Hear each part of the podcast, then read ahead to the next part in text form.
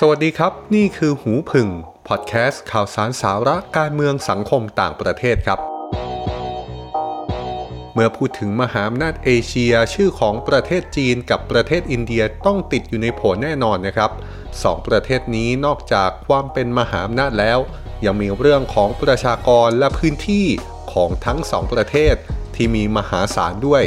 และที่ลืมไม่ได้คือทั้งสองประเทศนี้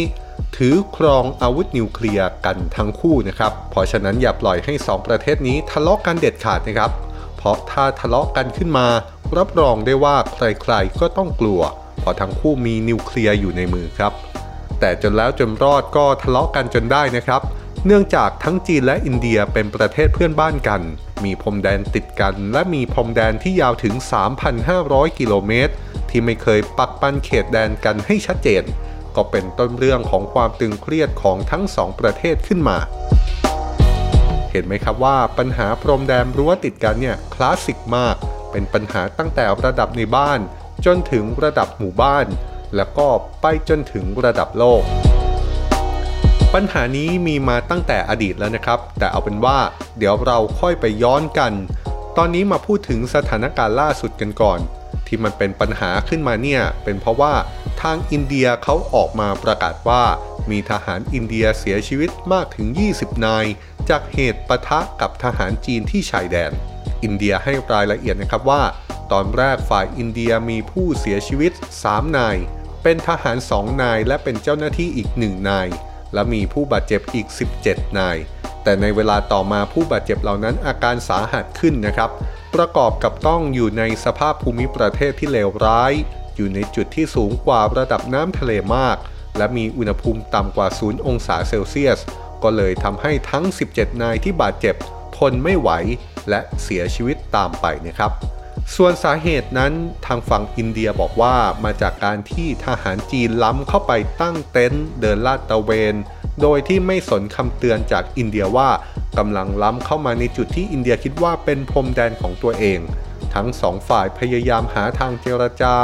ใช้วิธีทางการทูต แต่ก็ไม่เป็นผล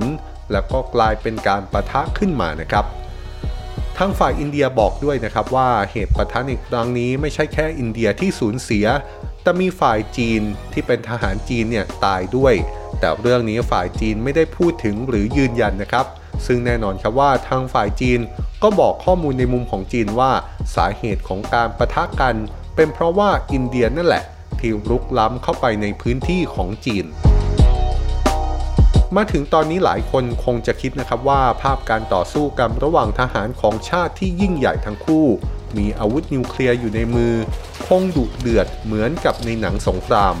แต่ในความเป็นจริงแล้วดูเหมือนว่าจะไม่เป็นอย่างนั้นนะครับ ฝ่ายอินเดียบอกว่าเหตุประทะในครั้งนี้ ไม่มีการยิงกระสุนเลยแม้แต่นัดเดียว สอดคล้องกับข้อมูลของสื่อท้องถิ่นอินเดีย ที่บอกว่าทหารอินเดียถูกจีน ตีจนตายครับ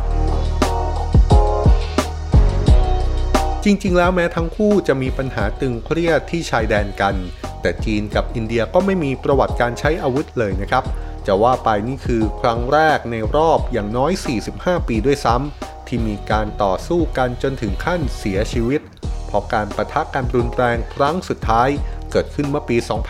2518 โดยจีนกับอินเดียเริ่มทะเลาะกันเรื่องพรมแดนมานานแล้วนะครับ และเคยถึงขั้นมีสงครามกันในปี 2505 แต่ตอนนั้นอินเดียแพ้ยับเยินครับ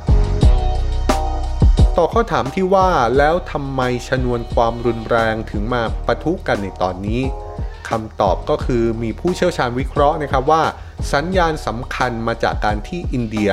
เริ่มขยับเข้าใกล้เส้นที่แบ่งเขตแดน ระหว่างจีนกับอินเดียมากขึ้นเรื่อยๆ มีความเคลื่อนไหวเช่นการสร้างถนน ประชิดเข้าไปเพื่อเตรียมความพร้อม ในการส่งทหารไปได้อย่างรวดเร็ว หากเกิดกรณีฉุกเฉิน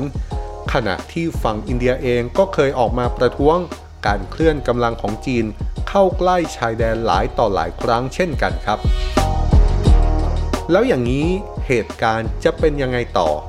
หลายคนมองข้ามเรื่องสงครามไปนะครับ ซึ่งแม้จะเป็นไปได้น้อยว่าจะลุกลามไปขนาดนั้น แต่ก็ไม่ใช่ว่าจะเป็นไปไม่ได้เลย ที่หลายคนจับตาจริง ๆ ว่าการประทะที่ชายแดนจีนกับอินเดียเนี่ยอาจจะถูกผสมโรงให้เป็นเกมการเมืองระหว่างประเทศครับ โดยฝ่ายหนึ่งเนี่ยคือจีนที่กำลังมีปัญหากับสหรัฐ ขณะที่อินเดีย ในตอนนี้แทบจะเรียกได้ว่า เป็นมหามิตรสำคัญของสหรัฐก็ว่าได้ ดูได้จากความสัมพันธ์ที่แนบแน่น ระหว่างนายโดนัลด์ทรัมป์ประธานาธิบดีสหรัฐ กับนายนาเรนทราโมดีนายกรัฐมนตรีอินเดียที่รักกันชื่นมื่นมากๆ ดังนั้นเรื่องนี้สหรัฐอาจถือหางอินเดีย และใช้วิธีต่างๆ ทั้งกลไกในประเทศอินเดีย ไปจนถึงกลไกระหว่างประเทศ โจมตีจีนจากอีกทางหนึ่ง อย่าลืมนะครับว่าปีนี้จีนรับบทหนักในการเมืองระหว่างประเทศมากๆ ถ้าไม่พูดถึงเรื่องโควิด -19 จีนก็เพิ่งมีปัญหากับไต้หวันฮ่องกงที่ถ้าหลายคนจำกันได้ ก็ลุกลามเป็นประเด็นเรื่องพันธมิตรชานมที่โลกโซเชียลไทยจำนวนมาก แห่ร่วมทีมต้านจีนด้วย ก็ต้องดูไปนะครับว่า เรื่องนี้จะถูกขยายไปถึงมุมไหน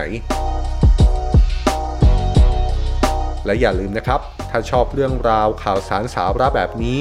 รบกวนช่วยกดไลค์กดแชร์ กด Subscribe และ Follow เราในช่องทางที่ท่านกำลังฟังอยู่ครับ